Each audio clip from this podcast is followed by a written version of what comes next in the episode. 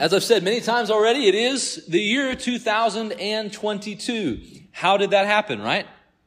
Pretty crazy. I'm sorry that I was not here with you last week to usher in the new year, but I'm excited to be here with you. And you know, I just gotta say, it's hilarious how you go out of town for one week and people think that you left, like you're gone.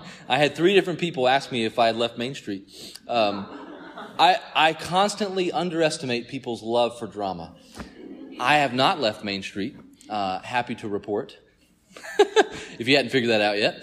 Uh, and I'm looking forward to 2022 with you. Uh, we are finishing Titus today, and it's a good summation of the entire letter. Titus has lots of themes in this short text, but two really big ideas. Those two really big ideas we learned were teach what is good and avoid what is bad. Teach what is good and avoid what is bad. This is how you build a healthy church. Teach sound doctrine, rebuke the empty talkers. Disciple one another, older and younger, in the body of Christ. Don't let the word of God be reviled. Do good works to one another.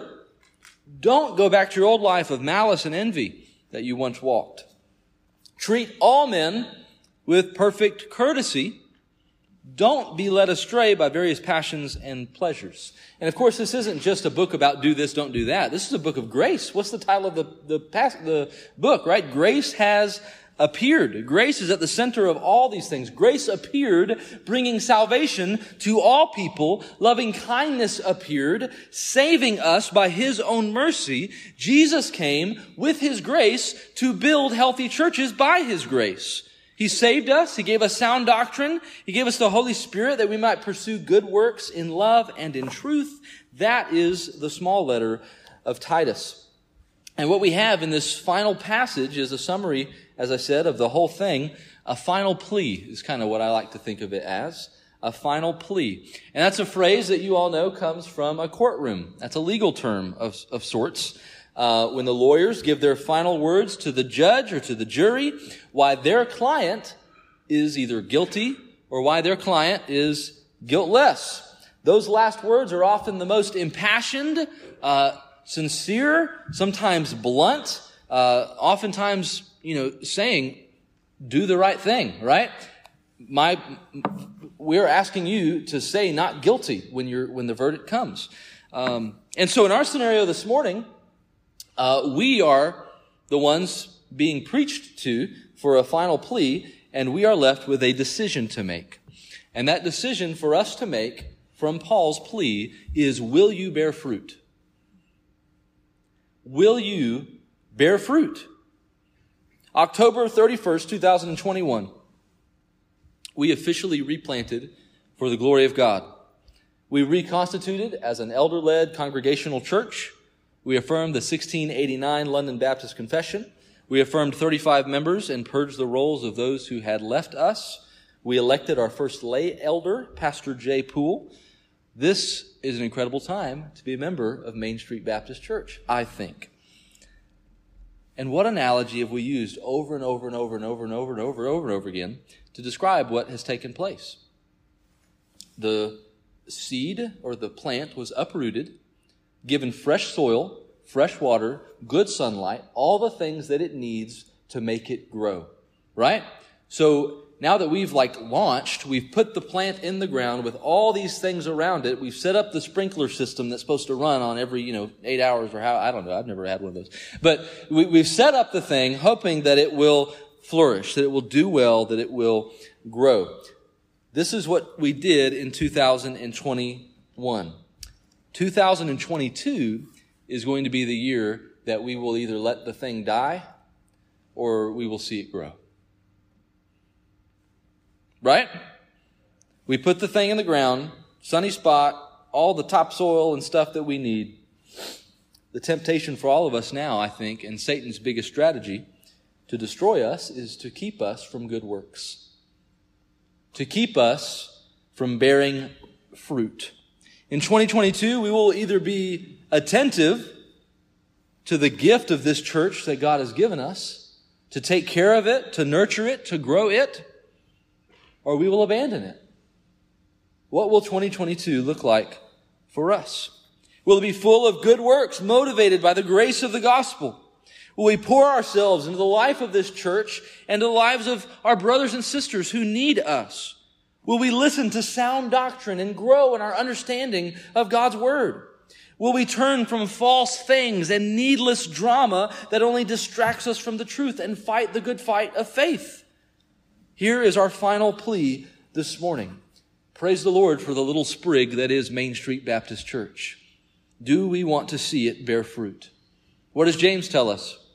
Faith without works, you know what it says, is dead.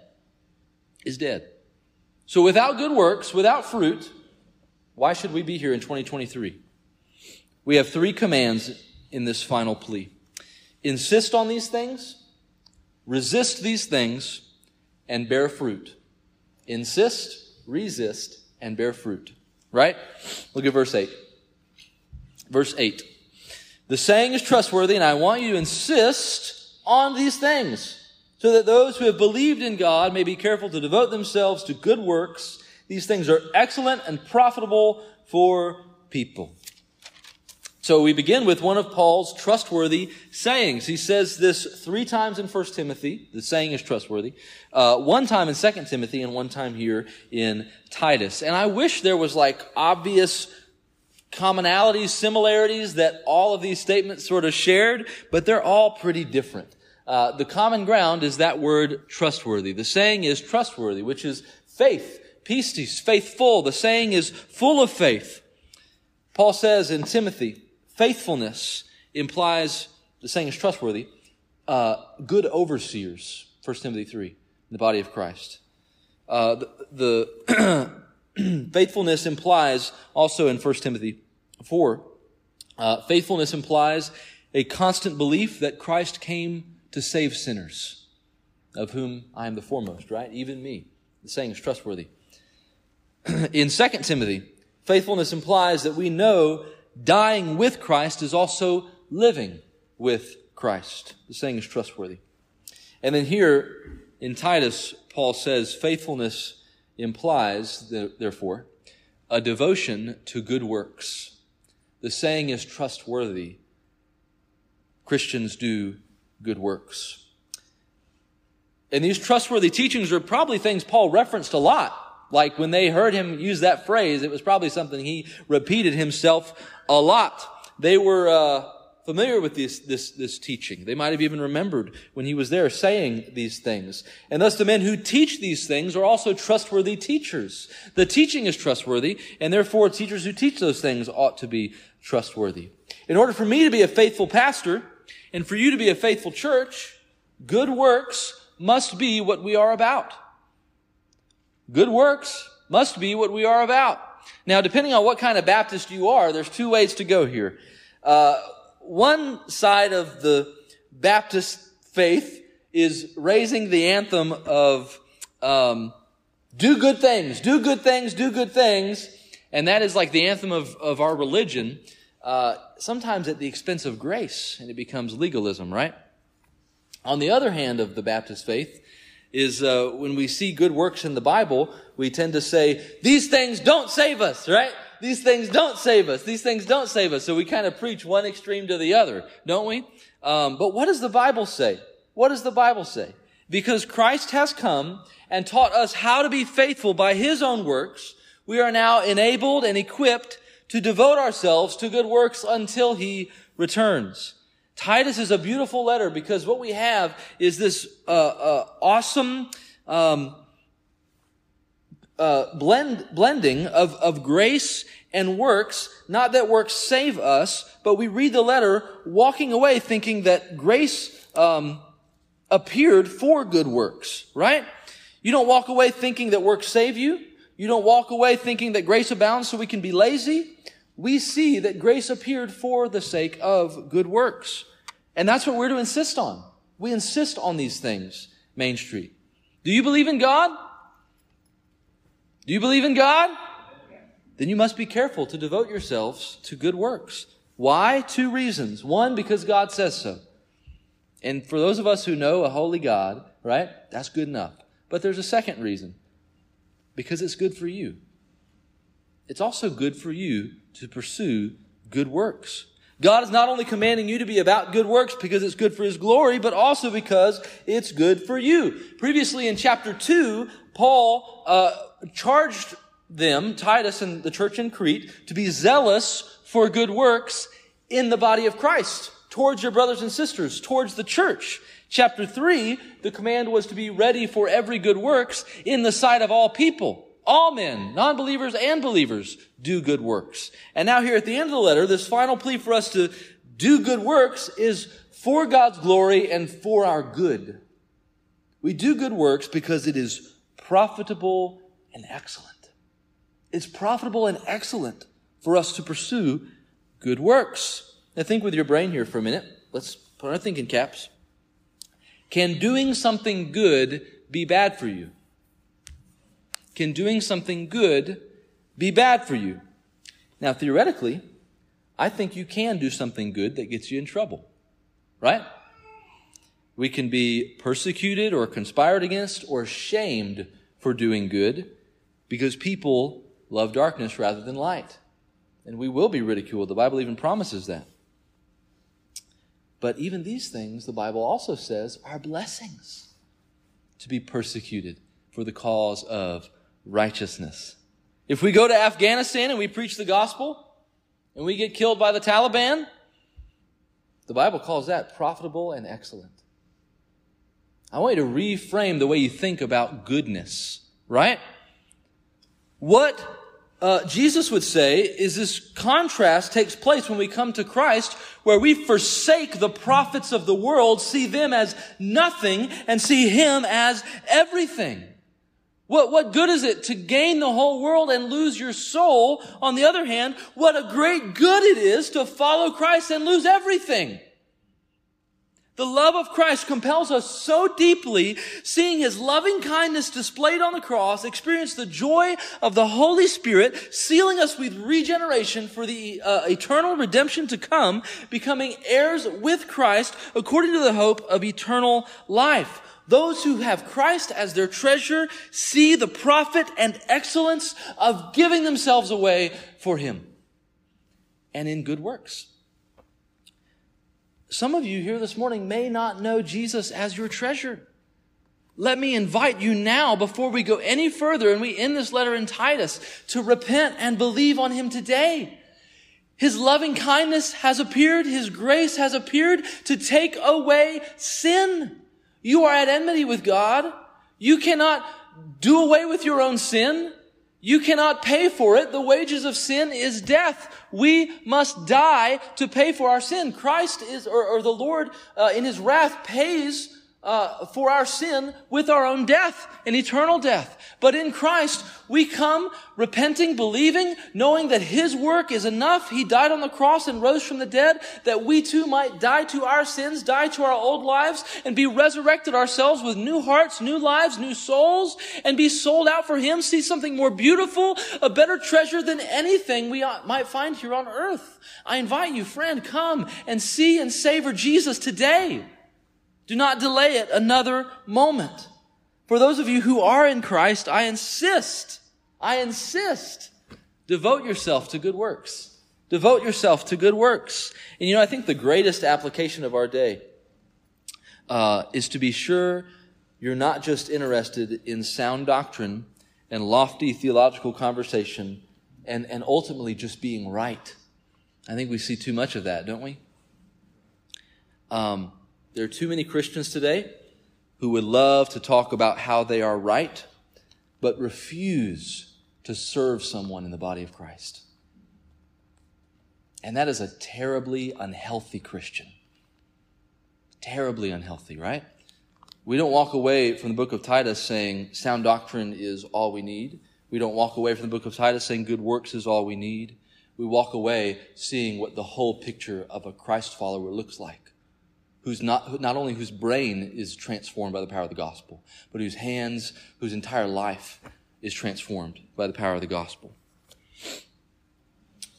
and there are really important conversations to be had. We need to talk about doctrine. Um, but at the end of the day, if that's all we're doing, we are not pursuing what is good and excellent and profitable for us. uh, so we are, are to insist on good works, partly because there are simply many who will not do good works. And it's not only those who refuse good works that we're to watch out for, but uh, those who are actually replacing it with arguments, dissensions, and quarrels over words. Number two, we are to resist these things. Insist on these things, resist these things. Verse 9. Bonds, or, uh, sorry, chapter 3. But avoid foolish controversies, genealogies, dissensions, and quarrels about the law, for they are unprofitable and worthless. As for a person who stirs up division, after warning him once and then twice, have nothing more to do with him. Knowing that such a person is warped and sinful, he is self condemned. uh, real quick, I think I deserve some kind of a reward if anybody wants to give me one. Because I think I've made it all the way to January 2022 without using some cheap COVID pandemic sermon illustration. Right? I can't think of a single time where I said, the Great Commission is the greatest, you know, contagion in the world, the greatest virus, or, uh, or I haven't said anything um, about how sin is the worst pandemic, right? Um, and I think I deserve a reward for that. Uh, but we had a good run because I'm about to do one of those. Um, we had a good run. For the past two years, Americans have discovered two formerly alien items. They are hand sanitizer and face masks. Hand sanitizer and face masks. These things formerly were, they'd always been around, but were really just for germaphobes, right? In other words, only the weirdo skeptic people use those things. And if you're one of those people, I'm sorry. I'm not trying to make fun of you. Uh, but that's the way things used to be. But now, I'd be surprised if there's anybody here today who doesn't have both of those items in the console of their car. Right? A couple y'all shaking your heads because you're proud of it. But what changed? What changed? The announcement of a novel virus that was making its way here with uncertain treatment options. And suddenly, you're not weird anymore if you use hand sanitizer 20 times a day and wear a face mask at Walmart, right? Suddenly, that's not weird anymore. Um, we're willing to embrace what was formerly strange in order to protect ourselves from getting sick. And I'm not making any kind of statement about these things. If you want me to, I'll do that, but I hope you just want me to preach the Bible. Um, the point is this that I'm trying to make. When a plague comes, we don't care if we look strange. We're willing to do whatever it takes to stay well. Long before COVID-19, the church has been given a quarantine of sorts to follow. And as a result of this quarantine that the Lord has charged us with, we have been ridiculed greatly for our behavior and our disobedience, or our obedience. And what is the quarantine that I'm talking about? To avoid foolish controversies, genealogies, dissensions, and quarrels about the law even if it means separating ourselves completely from people who won't stop doing those things. If you think someone wearing a face mask in Walmart is strange, how about a group of Christians excommunicating someone because they are warped and sinful?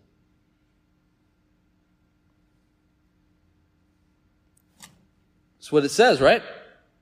That word for avoid in the Greek is literally to turn around if we're going to use Walmart again, right? You see that person you really just don't want to talk to, and you turn the other way around. This is what we are being charged with in Scripture to avoid it like the plague. When we see foolish controversy, drama, pointless arguments, dishonorable speech, fights about the Word of God, we walk away.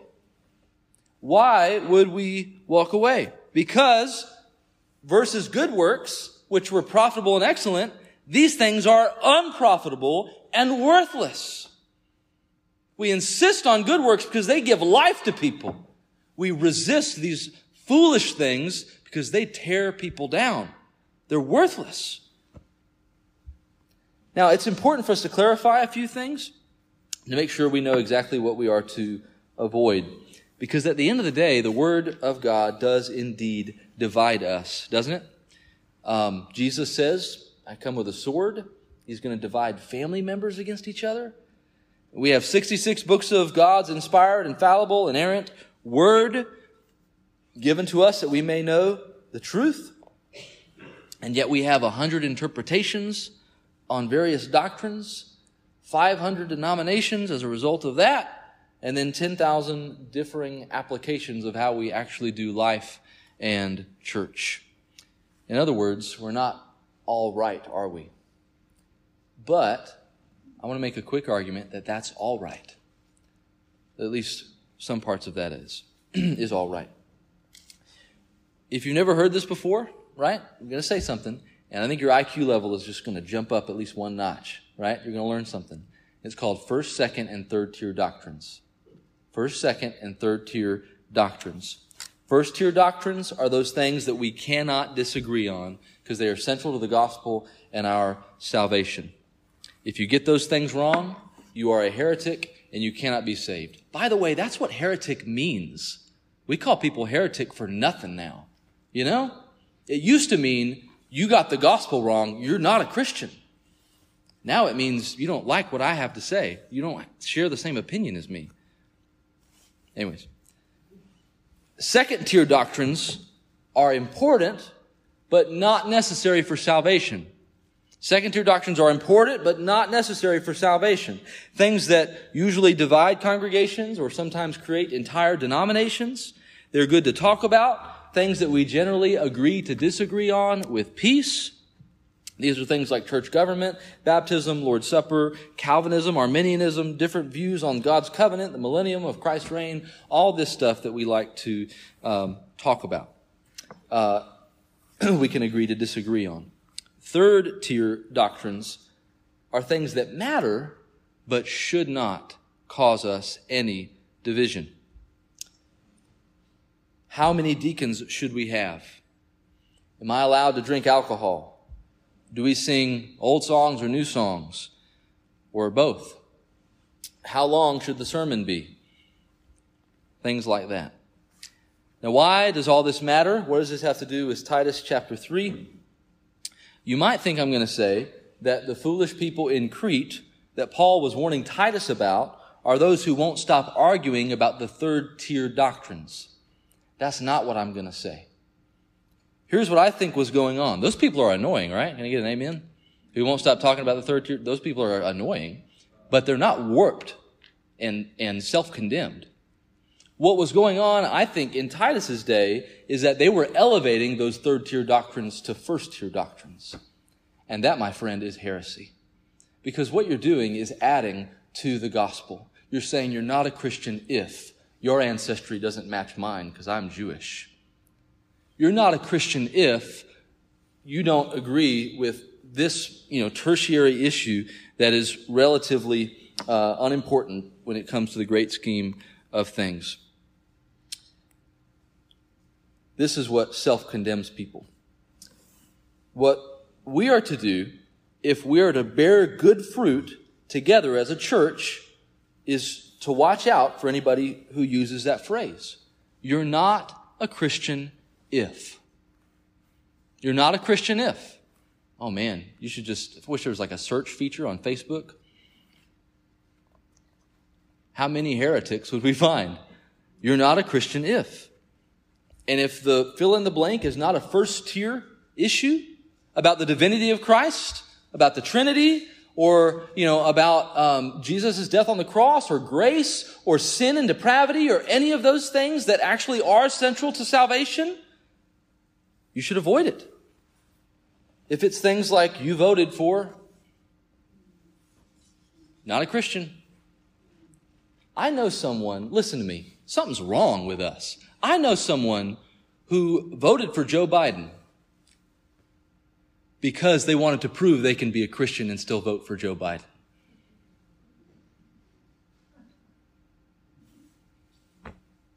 Are they self-condemned now? They did the, ulti- the ultimate sin, the unpardonable sin. What's wrong with us? You're not a Christian if you marched in a Black Lives Matter rally. Not a Christian. Can't be. You're not a Christian if you reshared some quote by a social justice warrior. You're not a Christian if you didn't go to church last week. You're not a Christian if you don't like the new song we just learned. You're not a Christian if you didn't get the vaccine or if you did get the vaccine. You're not a Christian unless you're rebelling against the tyranny of the vaccine mandate. Not a Christian. You're not a Christian if you don't pledge allegiance to the flag of the United States of America.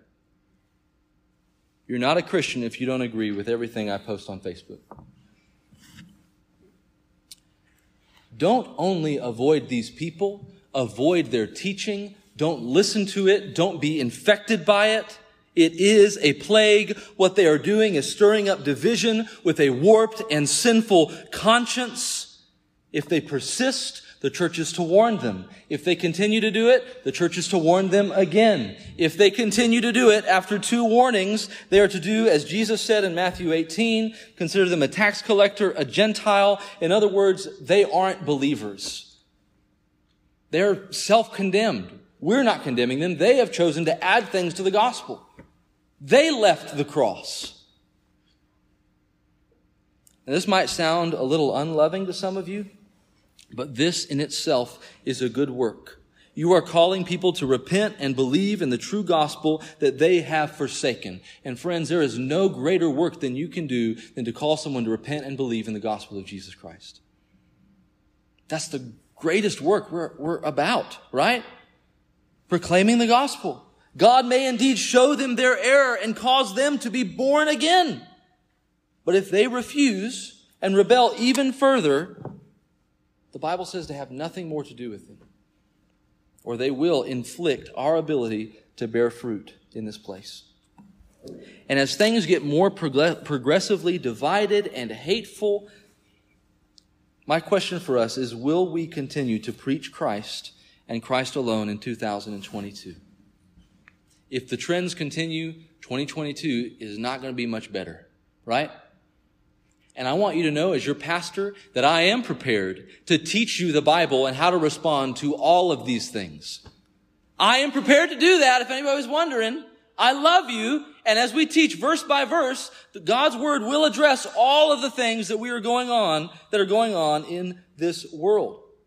But for today, listen to me we will avoid people who stir up division by adding works to the gospel. Amen? We must resist. And I've said this before, and the longer I, be, I am a pastor, I find it more and more true. Satan's, uh, I think, great. We believe in God, right? You guys believe in Satan? Yeah, yeah, okay, good. Uh, seeking whom he may devour, uh, you know, uh, uh, he, he does not possess any ownership of Christians or the church. Christ is king, Christ reigns, but he is still working. Okay? And I don't think the primary way that he works is by getting governments to turn against Christianity, to persecute the church. The primary way that he works is to get false teachers in among us who split us up and take our attention off of the word and on dissensions and quarrels about the law. We must resist. We must resist. What time is it? I don't know. Uh, last one. Bear fruit. Bear fruit. Paul uh, gives his final plea here with a personal note uh, about him and the other elders and their plans for the future. And they are good plans. Verse 12. When I send Artemas or Tychicus to you, do your best to come to me at Nicopolis, for I've decided to spend the winter there. Do your best to speed Zenas the lawyer and Apollos on their way. See that they lack nothing. And let our people learn to devote themselves to good works so as to help cases of urgent need and not be unfruitful. All who are with me send greetings to you. Greet those who love us in the faith. Grace be with you all. Grace be with you all we end the letter remembering for a moment that these were real people who had real plans and real hopes of a great commission, real, real zeal for the gospel. Uh, Paul went with Titus and evidently also with Zenas and Apollos and probably some other dudes to Crete to preach the gospel, to start a church there. No clue who Zenas was, not mentioned anywhere else. Apparently he was some kind of lawyer. Always good to have a lawyer on your team, right? Um, he was there helping and assisting this church plant. And then there's Apollos. We know Apollos from Acts, First Corinthians. Uh, preacher man made his way around, right? Ephesus to Corinth to Crete and maybe to Nicopolis. We don't have a letter to the Nicopolitans, Uh, but that's where he was to go next. And uh, as Paul was busy, you know, with plans to bring the gospel to more nations and more towns and more people, he needed his people. He needed his team. He needed his planters. He cared for the church in Crete. So he made arrangements to send Artemas, Tychicus, maybe both of them, to come and assist when Titus leaves. And as we see all these names listed and Paul's plans for the future, we realize Paul was living what he was preaching. Here was an apostle, the last of all the apostles, full of good works. When he said, imitate me as I imitate Christ, there's no reason for us to doubt that statement. He really was worthy of that. We have great encouragement knowing that Paul himself and all the other elders were seriously concerned with bearing fruit. Don't we all want leaders who do the things they ask other people to do? This is who they were. And here's three things they were doing. Because sometimes good works is really generic. And we don't know where to start. When the Bible says do good works, uh, what am I, you know, I always point, you give somebody a quarter at Aldi. Is that what that means? You know, I don't know how to, what is, where do I start? well, here's three things they were doing. They were genuinely caring for one another. They were generously sharing what they had. And they were giving where there was a need. He says, I, you know, I'm here where I, I care where you are, and I'm going to send people to you if you'll send people to me. Like he, he cared about their affairs. Paul didn't send people off and say, good luck. You know, he cared about them. And then he, you know, said, send Apollos on his way, see that he lacks nothing, right? There was, there was a, a generosity of sharing resources and giving of what they had to see that everything was taken care of and then giving so that all needs were met. You know, he says, teach the people to be faithful, to give so that if there are urgent needs, those things are taken care of, right? So we've replanted the seedling is coming up out of the ground. I want to see fruit. You want to see fruit. Let's start by really caring for each other. Let's start by really, really caring for each other. How often do you think about the people you see on Sundays? How often do you contact them personally just to check in, just say hi, send a quick text, thinking about you, praying for you? As I shared, when I was sick, I think somebody checked on me every single day. So maybe this sounds weird, but treat everybody like they're your sick pastor. right? I hope y'all get the same attention and care that I got when I was sick.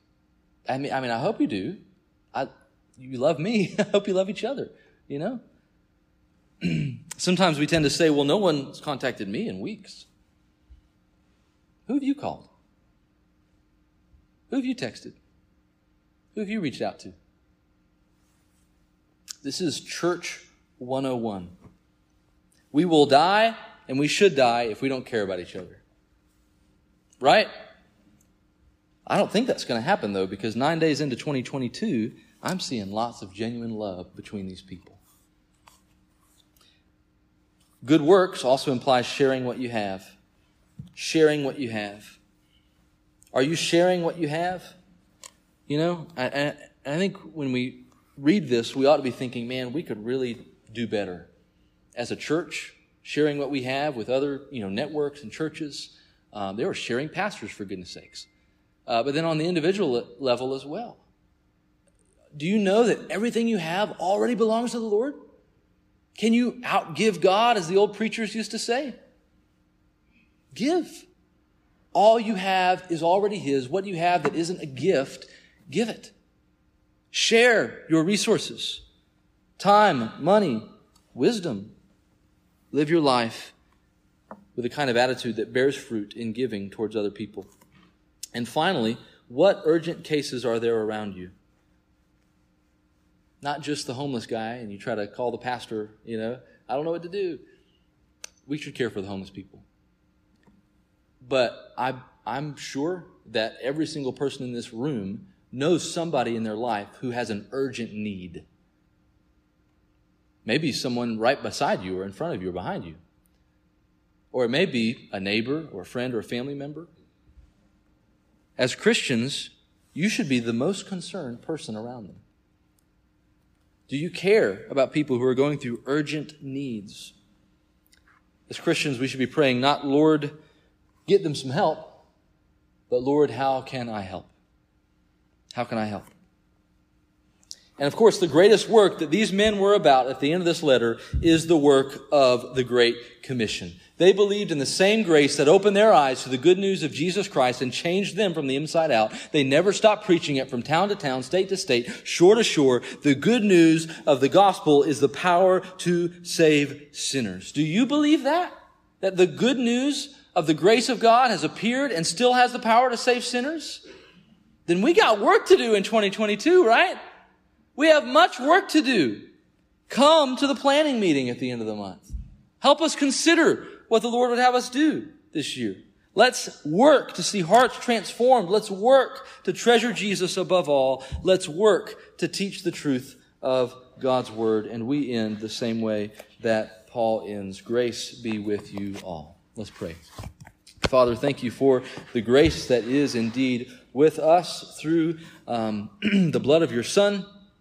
I, I pray, Father, that we would be sharp, um, that we would be um, stealthy in a sense to avoid what is false and what is contrary to the manner of the gospel in which you preach, which is loving kindness, goodness, faithfulness, gentleness, self control, all these things that ought to characterize us. I pray that we would run far from those things that are foolish and unprofitable and worthless, and we would uh, cling to Christ above all. Uh, I pray that you would grow this church in 2020 22. In Jesus' name we pray. Amen. Thank you for listening to another message from the pulpit ministry of Main Street Baptist Church in Spindale, North Carolina. I hope that your soul has been edified as a result of hearing the Word of God preached, and that God will continue to be glorified in your life as you worship Jesus. If you have any questions about the message you heard today, feel free to uh, check us out online and send an email. You can find us at www.mainstreetspindale.com or you can call us directly at 828 286 2291. Hope you have a wonderful day. God bless.